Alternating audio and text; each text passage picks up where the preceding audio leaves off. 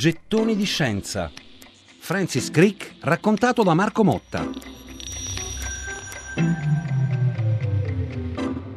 All'Elica d'Oro, la casa dei Crick a Cambridge, erano frequenti le feste, che divennero ben presto molto ambite. Venerdì 1 giugno 1962, per esempio, si tenne uno studio party. L'invito era abbellito dallo schizzo di un nudo realizzato da Odile e a tutti i partecipanti vennero consegnati foglio e matita per esercitarsi a ritrarre una modella nuda che posava su un sofà. A quanto pare la cosa destò un certo scalpore nella Cambridge dell'epoca. Francis Crick aveva conosciuto Odile Speed, la sua seconda moglie. Il primo matrimonio era durato solo pochi anni, alla fine della seconda guerra mondiale. Per molti versi erano come il giorno e la notte. Odile aveva un certo talento artistico, era poliglotta e cosmopolita e per nulla interessata alla scienza. Francis, dal canto suo, non nascondeva il suo disinteresse per l'arte e una certa distanza dalle cose del mondo. Raramente gli capitava di sfogliare un giornale. Eppure il loro matrimonio durerà 60 anni. Odile riuscì a tenere il punto col marito sul nome della figlia Jacqueline.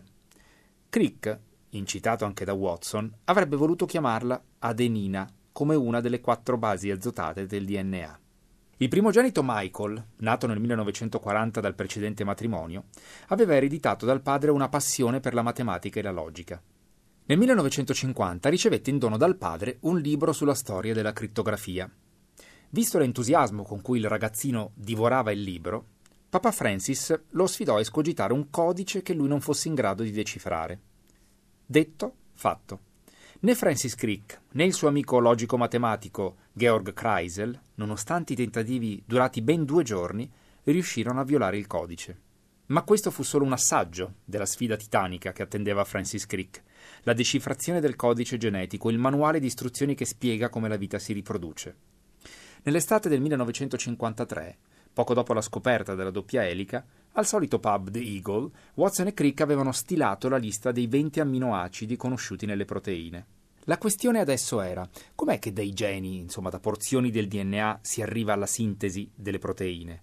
Come si fa a scrivere 20 parole diverse, gli amminoacidi, usando un alfabeto di sole quattro lettere, A, C, G, T, le quattro basi azotate del DNA, adenina, citosina, guanina e timina?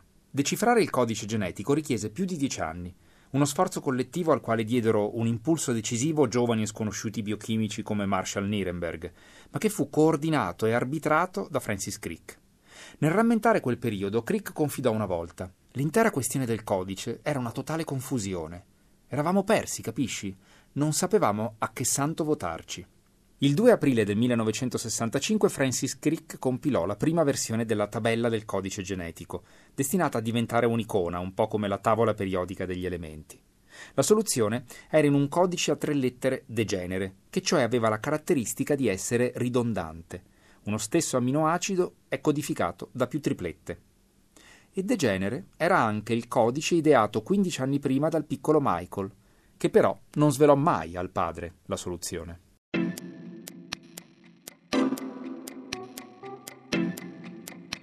Gettoni di scienza. Francis Crick raccontato da Marco Motta.